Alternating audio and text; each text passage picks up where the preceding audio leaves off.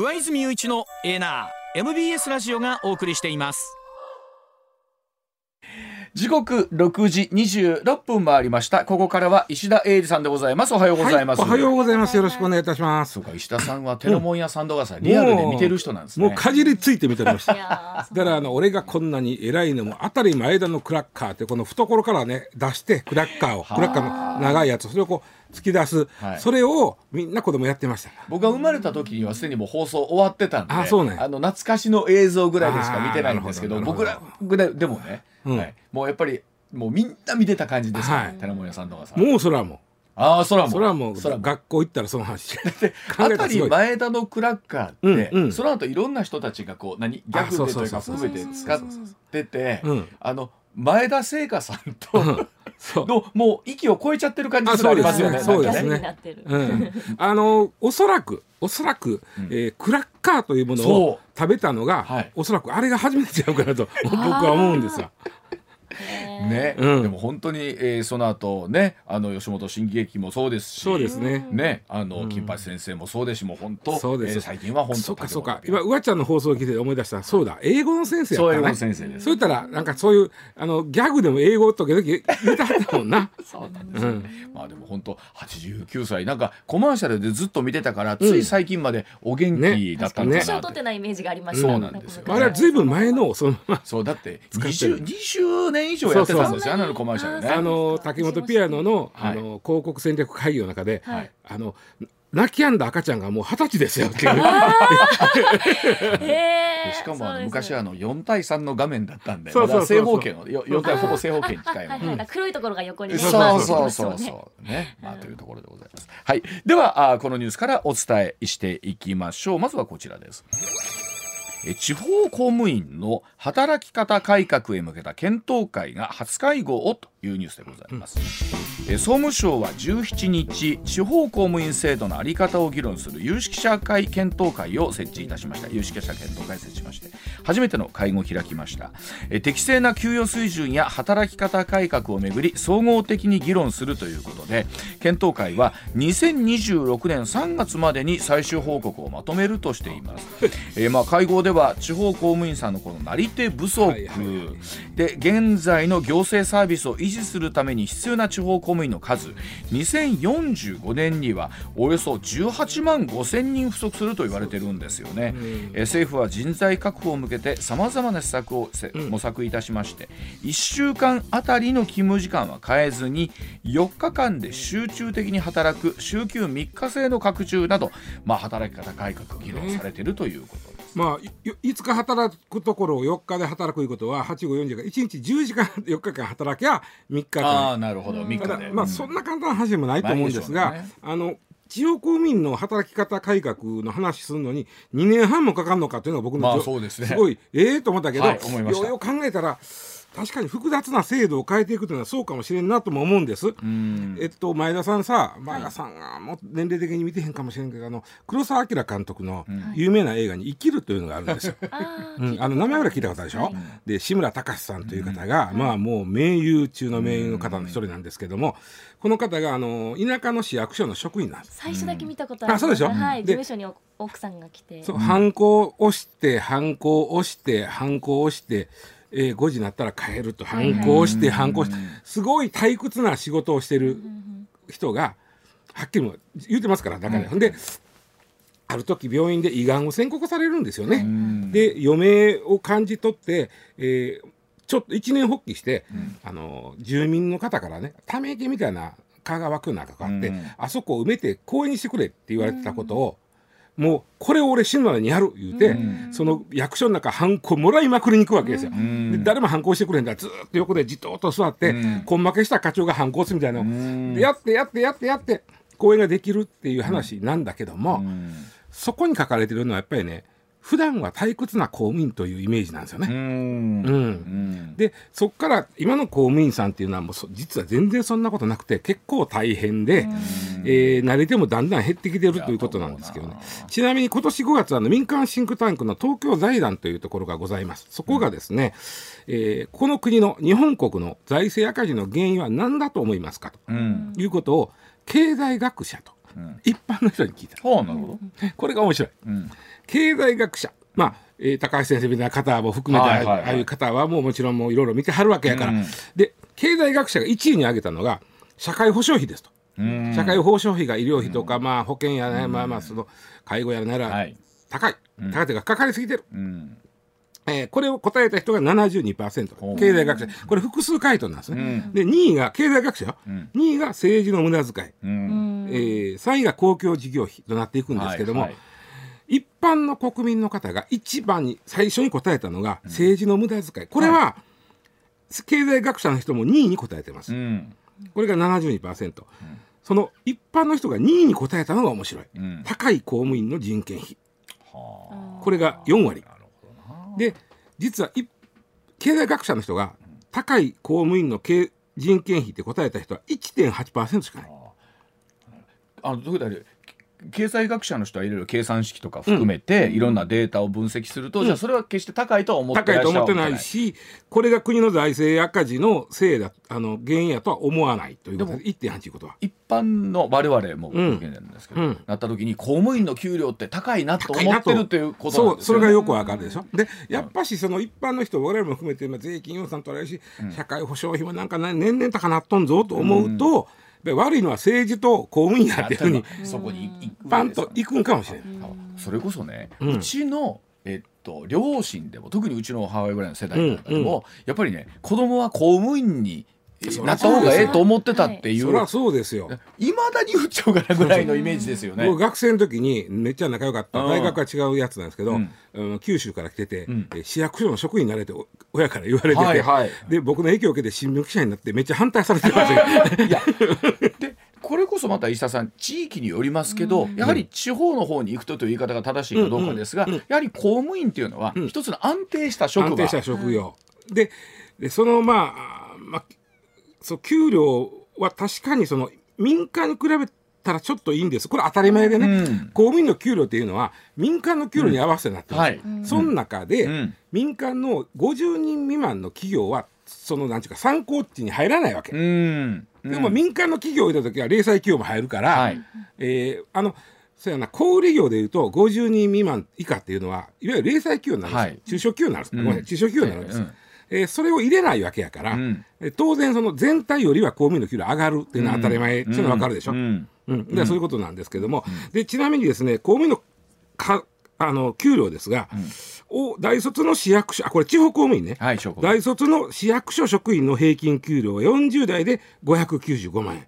おー。595万。40代で595 40万ね。うん。これ給与と、ね、えー年収ということはボボーナス入っとるんでね、うん。で民間企業の場合は正社員で523万円。なんでその差が70なるほど、うん。でこれを、やっぱりええなって思うのか。でも、うん。こここは中小えっとこの民間には中小零細も入ってる。うん。でこの公務員の595万には、えー一部中小企業は入ってない、うん。となるとまあ、んそれ同じようなもんかというふうになるこの地方公務員595万円って言っても、これは地域によっても差はあるんですかあんまりないな。あんまりないですか？あんまりない。あまああるよ。それは東京なんか若干高いけど、言うほどない。言うほどないですか？と特に、まあ、国家公務員なんかこれ地方公務員の話ですけど、うん。国家公務員なんか地方行ったら地方手当とかあるからね。ガソリンかかるやろみたいな。なだからそういう意味ではそんなに差はないと思うんですよね。あのそれで言うと今公務員の方の残業とかってどうなんですか？あの基本的には残業代つきます、うん。残業代使うのは先生だけ。うん。であの多いんですか？これもこれもこれもね地域というよりも職種による。職種による。例えばやっぱり国会議員の官僚なんかめちゃくちゃ多いのは、国会議員が、俺こんな答弁するから、内容と答えを用意せえっていうのを直前に言ってくるんですね、で前の日やったら徹夜です、うん。同じことが地方議会でもあるわけ、うん。だからそういう人らは大変ですよ。でね。で残業代まるまる出てんのか言うたら、ん。まあ出てへんこともある、うん。でノー残業デーがあるんだけどそれはノー残業代でやって言うてる人もおるぐらい、ああなるほど。あなるほど、うん。あのやってるけど実質はってことまあですね、そそこまでなんていうの？やっぱ多いとやっぱりそこまでためらうじゃん、はい。申請するの。一方でほら公務員の方ってそうですけど、まあ我々残業するときにね、うん。って言ってもまあちょっと仕事長引いたから消化と自分の判断も含めてとかありますけど、言うても公務員の方ってのは給料って税金ですから、うんうんうんうん残業するにもちゃんと申請してはいはいはい。なんとかはい。でそのあたりの手続きが大変そうですよね。そうなんですよね。うん。えーでまあ先生にはないからね。先生はその代わり5%ほどね、ええ。一般の公務員給料良くなってるこれ残業代なんですけど、もっとしてるよ。いやー本当そう思います。でまあ少ないで最も問題なのはこれ働き方改革って言った時にさっき言ったお金はこれでええんかという議論もします。ん。で働く時間も実はめちゃくちゃ今増えてんのね、うん。い人。ます。あの、し生きるの志村隆さんの時とは全然違うのは、うんうんうんうんというのは公務員減らせ減らせつまりお金を、えーそんだけ掴んでええように、えーまあ、予算を減らされるから、実はあのピークの時から今15%ほど公務員減ってて地方公務員減ってて、で一方で非正規の職員がすごい増えてて、うん。市町村に限って言うと10人中4人は非正規職員なんですよ。6割しか正職員いない。で非正規の方っていうのはもちろん給料もどうそんなのまあ正規の人の3割から4割ですよ給料うんでこれだから今回の改革には入れるんなら、同じ仕事してんねんからこれはこれでええんかっていう話は当然せなあかん。で、えーまああとね雇用者あの働いてる人全部に占める公務員の割合というのは日本は実はすごい少ないのよ。ああそうなんですか。うん、あのちなみに2019年時点で調べたら6%でした、え六？あそん？国地方合わせてね。あそうですか。100人さ働いてる人いたら、ん。地方公務員国家公務員合わせると6人です。あ。もっとあると思ってた。これはねじちなみにあの OECD の平均が18人。100人おったら18 18人なんで、えー、3分の1か、うんいうことになるな、でそれで少ないですよ。でさらにその少ない公務員で中に非正規も多いとなると結構実は大変になっててであの公務員の数が減るから、あまあ今もう定時なんかで帰れません。でそういう意味ではある意味安定した職場でもなくなってきてる、というのはねあの前田さんみたいなうん。若い女性とかが、まあ、将来結婚してで子供が生まれてとなった時に、仕事との両立がすごい難しいのが公務員の職場なんですよ。忙しいから。はあなんか一方で公務員さんとかの方は、うん。そういうところなんか進んでそうなイメージが民間に比べてね。まあねうん。で最も少やっぱり女性の多い職場に行けば行くほど非正規が多くなるんですだから、うん。例えば、えー給食のあの調理師の方とかさ、うん。えっあとまあそうやな図書館の司書さんとか、うん。あとそうやな保育士さんもそうやな、公立の保育園。でこういう人って女性が辞めちゃう、んね、しんどいから辞めると次入ってくるのが非正規の人になってめっちゃ非正規率が高いのよ。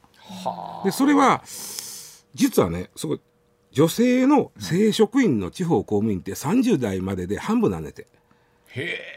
減る半分。半分になっちゃう、はい、あ。大学卒業した時に100人おった人が30代の時点でもう50人になってる。それ例えばご結婚とかご出産とか。それそれですそれです。でやった後に戻ってきはらない、乗らない。あでそこをじゃあ戻りにくいんであればどうするべきかという議論をこれ2年半かけてやるわけです。結構ねあの2年半もかけて何すんねんと思ったけどやらないこといっぱいあってあとねなるほどなと思ってなり手が集まれへんというのは確かなんですよ。言うても100人募集したら100人以上来ますよ。だけど昔よりずいぶん減ってるわけですよ。うん。でその中でええ人選ばなあかんから枠埋まるかという議論もあって、であのーまあもちろんね子供減ってるから一般企業との取り合いってあるじゃん。ありますねあるよね。うんであの後で採用試験があるでしょ。ありますでやっぱしあの科目が多いのよ。うん、科目多いから大変やからやめとこうって人もおる。まあ、よく言われるその例えば安定とかね、将来的なみたいなところが一番のやっぱり公務員の魅力の一つじゃないですか、ある意味では。ところがその忙しすぎて、ん。やめたなるという意味では安定じゃなくなっ安定じゃないでしょ。てきてるわけですわ。で比較的そのイメージですよ、定時に行って定時に帰ってくることができて、まあ、いわゆる余暇もいい意味でね、うん。はい。休日とかも含めて充実、民間と比べてっていうでもそれが全部そうでなくなってきてるっていうことですね。で非正規の人が4割おるということはある種責任のある仕事は非正職員がやれって言われると、正職員の業務量は増えるわけ。です。ただ伊田さんこれあの18万5千人ね2045年には、うん。あの不足するって言われてますけど、これ別に公務員に限らずですよね。そうですそうです。あのどの業種職種にしてそもどう仕事をね効率化していくのかっていうのがありますもんね。うん。うんなるほどわかりました。では続いてこちらでございます。時刻6時40分回りました。さあ全固体電池というのを皆さんご存知でしょうか？トヨタと出光全固体電池の量産に向けて提携をするというニュースでございます。えトヨタ自動車と出光興産は今月12日全固体電池の量産化に向けて協議を発表いたしました。生産性の向上やサプライチェーン構築などで連携するということなんですね。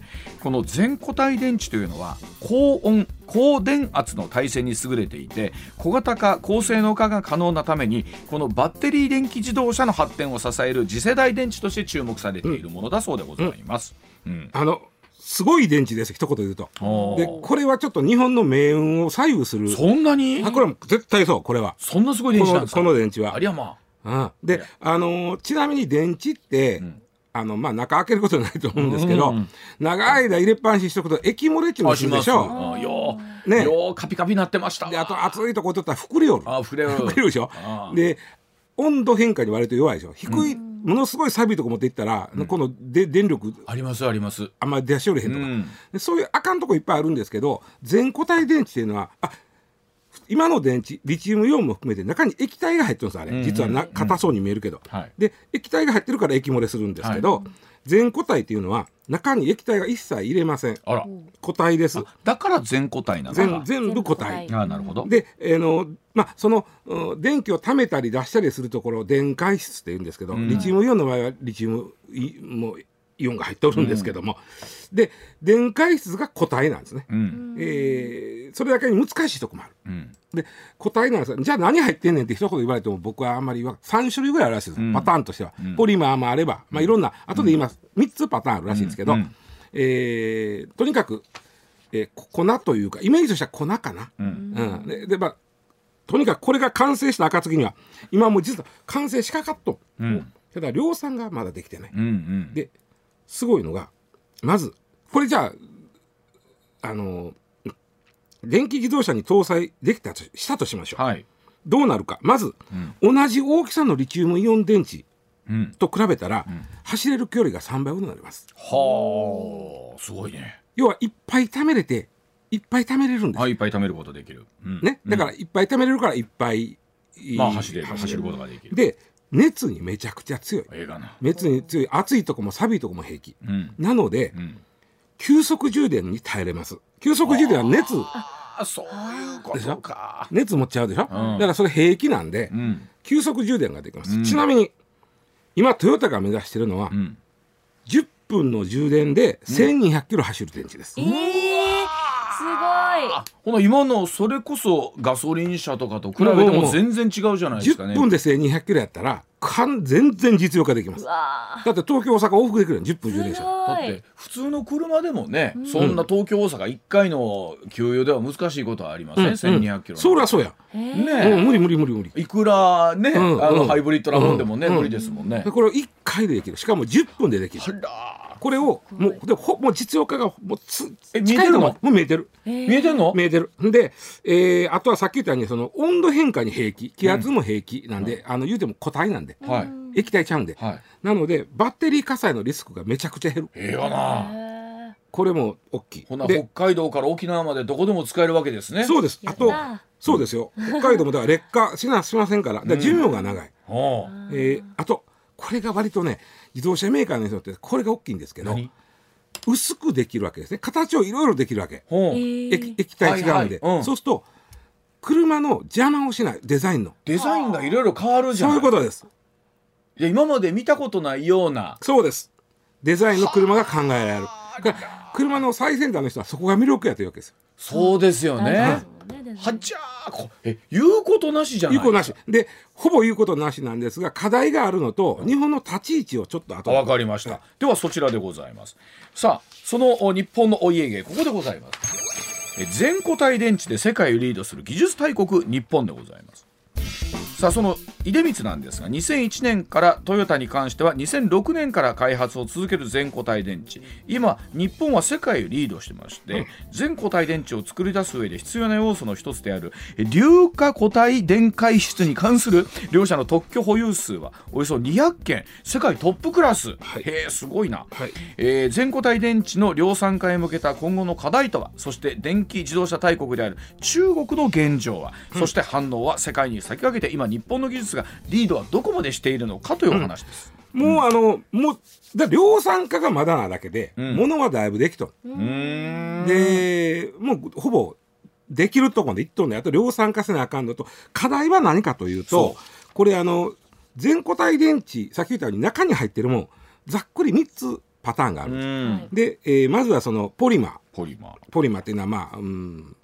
なんやろうな、よ僕のイメージはヨギボーの中に入ってるやつ。もっと細かいやつのイメージなんですけども、でその次あの中に酸化物系の電解質というのと、ん。で硫化硫化物系の電解質、まあ、この3種類があって、ん。この中で硫化物系の電解質っていうのが最も性能に優れてる。これ分かってる。ほ分かってるけどものそれ作ろうと思ったらすっごい技術力がいる。ううん。なので、うん。中国とかヨーロッパはそこを諦めて、ん。性能に劣るけど、ん。ポリマー系とか酸化物系の電解質でうん。全固体電池を作ろうとしてる、はいはいうんであえて日本は、ん。日本と韓国はあえて言うと、うんうん。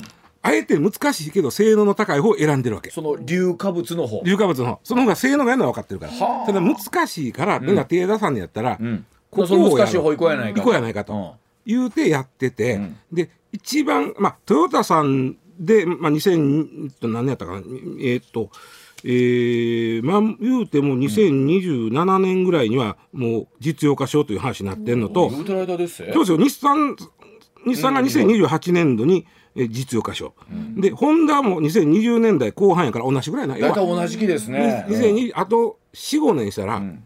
これが実用化。でで日本がやってるのは一番難しくていいうん。硫化物系の全固体電池うん。なんですね。でトヨタがすごいのがさっきうわうわちゃん、うん。特許の数出てくれたでしょ、うんうんこれは硫化物系のうん。固体を使う際の特許であって、全固体電池全体の特許っていうのもあるわけよね。うんうんなお何を入れようとここははいはいの特許、これが世界的に圧倒的にトップでうん。うん実はトヨタさんはん。もともとハイブリッドにこれを乗せるつもりだった、はいはい。うん。ハイブリッド車ってうわちゃん運転したことありますあります。僕ちょっと大人のやつだけど大きいやつ運転すると、ん。やっぱり重たいのよ、電池が、うんうんもっそう重たいから、ん。ちょっと持っていかそうになる時ぐらいある、うん。重たい、ん。でこれが小さく軽なるわけでしょ、うん言うたら下の方に入ったりする。で、これはいいことでハイブリッド車に乗せるつもりでやってた、うん。ところが世の中の流れがうん。EV に来たんそうでですね。そやからもうでトヨタさんとしてはもうじゃあもうこれいいこれで EV やったらええやんか。とうん。いうことなんですけども、早からやってはったわけ、うん。特許数が今1300件あります。すごいなあいや。2位世界2位がパナソニックなんですよあらまあすごいでねここで400件ぐらいなんで、トヨタがいかにすごいかです圧倒的それで400件？うん。パナソニックで400件ぐらい持ってるはずなんです、いわゆるほんまに桁が違いますね。で1300件持ってる。トヨタはね。でパナソニックが400件。400件。これ2位です。世界2位です。で世界トップ10のうち6社は日本なんですよ。おお。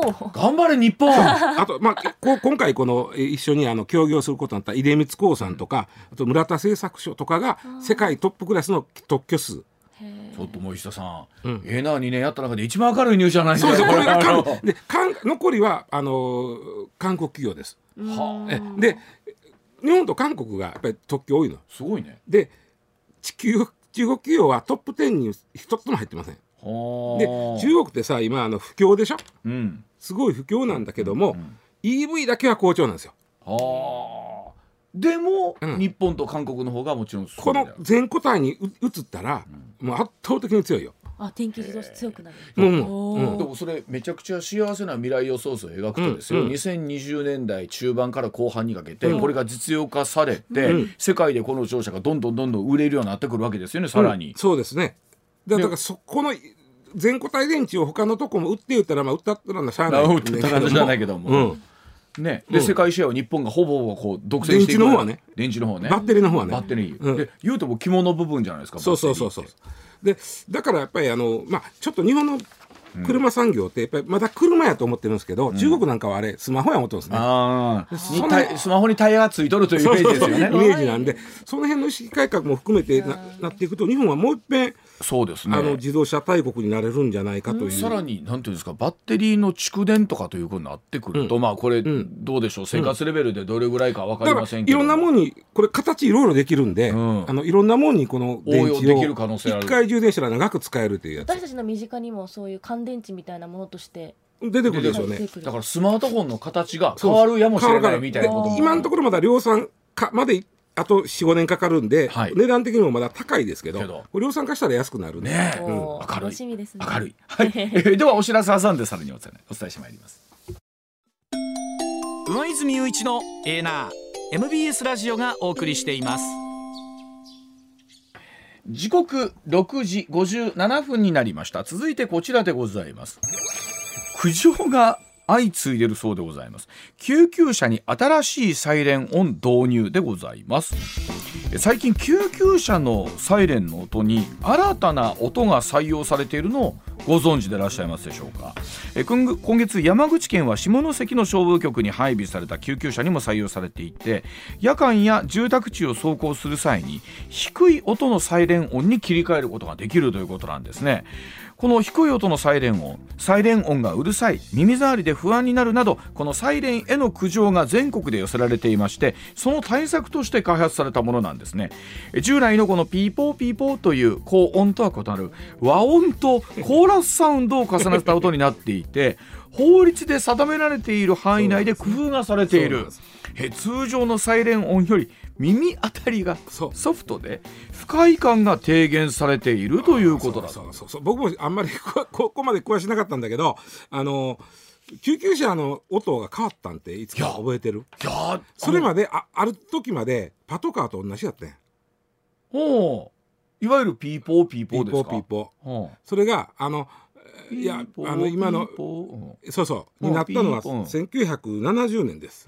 まあまあ古いやろ、古いですね。うん。救急車とパトカーは違う音になったのが1970年あそうですか。そうなん。で道路交通法に前車他の車の20メートル前でうん。鳴らして、うん。で、えー90デシベル以上120デシベル以下というふうに決まっててこれデシベルというのは音の大きさなんだよはいはいそうですね。大きさはだから変えられない。この法律で決まってるから、うんうん。これ以上下げたらあかんねん、そりゃそうやん。緊急性があるものそれとですからねね赤信号も入ってこなあかんねんから、うん。聞こえないから。うん。でだかといって、えーみんなうるさい言うから質じゃあ音音の質を変えようと、うん。音量やのうって、うん。要はあのーヘルツを変えたわけよ。デシベルを変えずに。うん。あへあはいなるほど。ヘルツを変えたわけヘルツを変やえた。少しな、うん。うん。ということなんですけども、うんうん。まああのーそうすることでこれね開発にねトヨタカスタマイジングデベロップメントさんというところなんだけど、数年かかってて。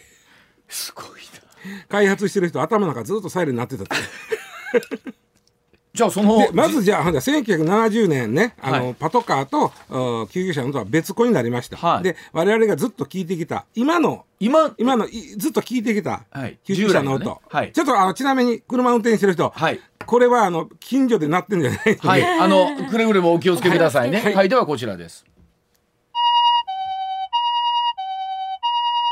あこれね、はい。はい。ピーポーピーポー、はいポーピーポーピーでもいいんだけどね。あのー懐かしいです。ええあの懐かしいというかあのよく知ってる曲でこれを聞くといつもも頭の中で大阪ですね、あのお前はアホかというのと一緒で、はい。あの音を聞くとあの言葉が出てくると、はいはい。私これ聞くといつも「のいてのいて」に聞こえるんですけどのいてのいては聞こえません。のいてって今もいうのがね。もう石田さんが言うたことで僕らがそう聞こえてしまうから やめてください。お前はアホかと一緒です。はい。のいてのいて、はい。でこれが今までのね、ではいこれがちょっとあのまあ不安になると特に夜なんかは。あまあ確かにね。不安になる。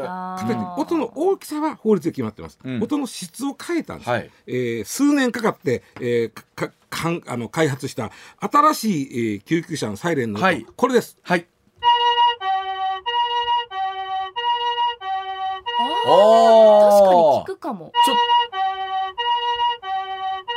あ確かに和音になってる。うん。でしょ？であ音聞いてさっき言った抜いて抜いてやから、うん。あのあ救急車やなとは思うんだけどもうん。あのななんていうかなど確かに。ドキが減ってるっていうとおかしいかな、うんうんうんうんうんギョッとするのが減ってる感なんかマイルドになったまあそうですね。音がなんか。でもこれなんていうんですか夜来ても、うん。これどうなんですか石田さんこれがうん。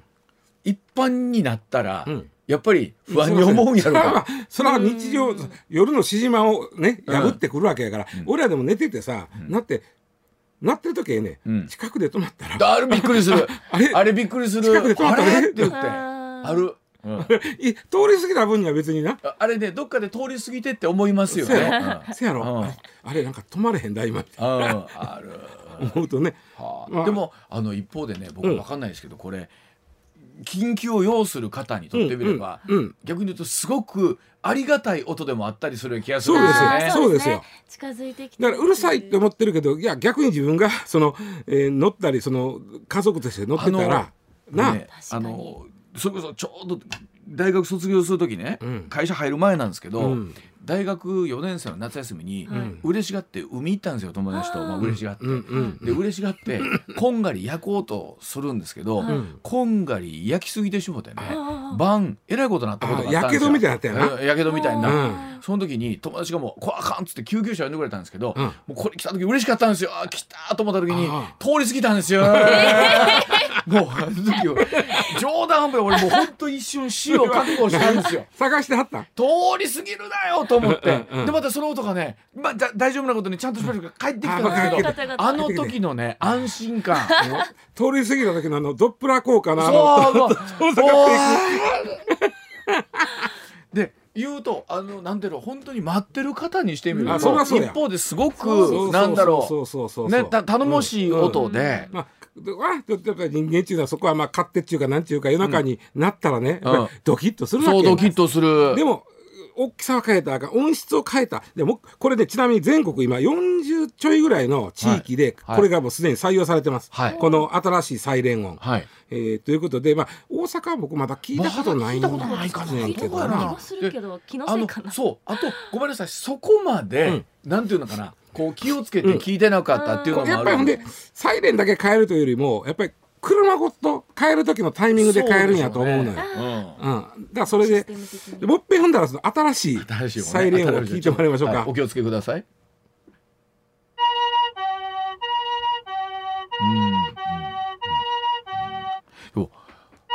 なんか上家の近所で止まった感あったね今。なんかああいやいやと止まったっていうねほらほら。どこれはあれですかその石田さんそのさっき言ったように、そのピーポーからこれに変わったことで、なうんうん。何年かかったんだろう？2年？いや数数年かかったん。へーじゃあほんま開発した人はずっと適切な適切な音階を考え、音階というえっ、と頭比率を考えたんでしょうね。頭の中でずーっとサイレンになってたよ。で見つかった時にこれやと思うのか、うん。それともやっぱ聞き比べてうーんこれかななのかやったらどうなんでしょうね。いやそれは俺はこれや思うけどみんなどう思ってたん。ちゃうでしょうね、うん。だそうですけど。まあ確かにうーなんだろうな、えー前の松はちょっとトゲトゲしいかなっていうのはあったかもしれませんけどね。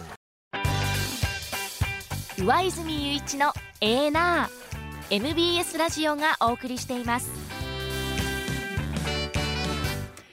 取れたてピックアップニュース。こだわりの朝どれニュースをご紹介します。まずはこちらです、はい。岸田総理大臣は20日自民公明両党の政調会長税制調査会長と会談し期限付きの所得税の減税を検討するよう指示する方向で調整しています。うん政府与党関係者によりますと岸田総理は税収の増加分の還元策として所得税の一定期間の減税を含めた税制措置の議論を支持する方向で調整しています、まあ、この一定期間のその所得税の減税措置ということなんですが、ただこれ仕組みを作るのに結構時間がかかるそうでして、仮に導入されたとしてもやっぱり半年以上スケジュールかかるだろうというふうにも言われてるんですよね。そのあたり含めてどれぐらい現実的なものなのかというところ、一方でまあなんとかしてそのえー今厳しくなった支持率回復したいという思いもあるでしょうからね、この辺、まあ、さらに今日の臨時国会含めてどうなっていくんでしょうかということだと思います。はい、はい。続いてはこちらです。エジプトからパレスチナ自治区ガザへの支援物資の搬入が早ければ20日にも始まる見通しとなりました、うん。エジプトとの境界にあるラファ検問所が開かれ第一陣として最大でトラック20台がガザに入る見込みですがイスラム組織ハマスに横取りされる恐れもあり事態改善につながるかは不透明な状況です。本当に日々こう混迷を深めていってるという感じもありますけどもさそんな中でですけどやっぱりこういつの時代もそうなんですけど一番弱いところにやっぱり被害がいくっていうのはね、本当に見てて切ないなと思います。はい、はい。続いて海外からもう一つ日本人逮捕の話題です北京で3月にスパイ容疑で中国当局に拘束されたアステラス製薬の50代の日本人男性社員が正式に逮捕されたことが19日分かりました。日本大使館が今月中旬中国当局に確認し松野官房長官が記者会見で明らかにしました。日本政府は中国側に早期解放を求めていますが拘束の長期化が避けられない状況となっていまあます、、本当自体がわからないところもたくさんあるんですけれども、はい。やっぱりこうやって日本と中国との関係が今非常に厳しい環境になっているというところも含めて出てくるんだと思いますけれどもこれご家族の方も含めて心配だろうなというところ思いますよね。はい、続いてはスポーツ。関西が熱くなっているこの話題です、はいプロ野球阪神はファイナルステージ第2戦で接戦の末2対1で広島に劇的サヨナラ勝ちを収めました、はい。これで阪神はアドバンテージの1勝を加えてうん。3勝 0, 0敗とし、はい。一気に日本シリーズ進出に王手をかけました、うん。一方オリックスはロッテに6対5で逆転負けを喫し、はい。アドバンテージを含めて通算2勝1敗となりました。本当に昨日の甲子園の声援はすごかったですよね、最後サヨナラの時はね。あのアドバンテージ含めてこれ3連勝になった場合には、このままストレートでいくケースもありますし仮に明日敗れ今日敗れたとしても、えー基本的に100%いやー100% 100%かつての例ではということですから、はい。まあ、一方でオリックスもね昨日もねきび昨日厳しいゲームを落としてしまったということなんですが、まあ、とはいえ関西ダービーに向けはい。てというところで有利であることは間違いないですからね。はい、はい、続いては訃報です竹本ピアノの CM などで知られる俳優の財津一郎さんが14日慢性心不全のため死去しました。89歳でした。財津さんは吉本新喜劇などを経て1960年代の時代劇コメディ「テナモンや三度笠」に出演。厳しいなどのギャグで人気を博しました。もちろんこういったところあるんですけど財津さんのあのお声がとても素敵ではい。コマーシャルのナレーションとかもやってねいらっしゃってやっぱインパクトあるあのナレーションやってらっしゃっていや本当にあの一喋り手として、はい。い、いお声だなうん。羨ましいなあなりたいなというところもでもありますよね。はい、続いてはついに自動運転のあれがこの話題です、はい。ホンダは19日東京都内で2026年から自動運転のタクシーサービスを始めると発表しました都心で数十台からスタートしその後500台規模での運用を目指すとしています、はい。軌道に乗れば地方での事業展開も視野に入れていて実現すれば特定の条件下で無人の自動運転を可能とするレベル4としては、うん。都内初のサービスとなります。いやこれ本当あの現実化していくとはいなってくると、い、ろんなあの交通も変わっていきますよね、うん。特にこれが地方の方に行ってくると、はい。あの今、えー懸案えー検討されるであろうこのライドシェアの問題とかも含めてとかもねなってくるでしょうし変わってきますね。はい。流通変わってくると思います、うん。はい続いて最後です。日本への脅威が気になるこの話題です。ロシアの外務省によりますと北朝鮮を訪れているロシアのラブロフ外務大臣が金正恩総書記と会談しました。インタファックス通信によりますとラブロフ外務大臣は記者団に対して朝鮮半島の安全保障について中国とともに定期的な前提条件なしの話し合いの場を確立すると述べたということです。軍事協力のさらなる具体化を図ったとみられます。まあ、先日は金正恩総書記とロシアのプーチン大統領の会談もあり今回の外相との会談ということですから、まあ、北朝鮮とロシアの関係より緊密になってきている中東こんな状況になってきている本当に世界がどうなっていくのかなというところですよね。MBS ラジオ上泉雄一のエーナーでは皆さんからのメッセージを募集中です。ニュースについてのご意見暮らしの中で感じたことなど送ってください。メールは uwa.mbs1179.com X は「ハッシュタグエーナー」をつけてポストしてください。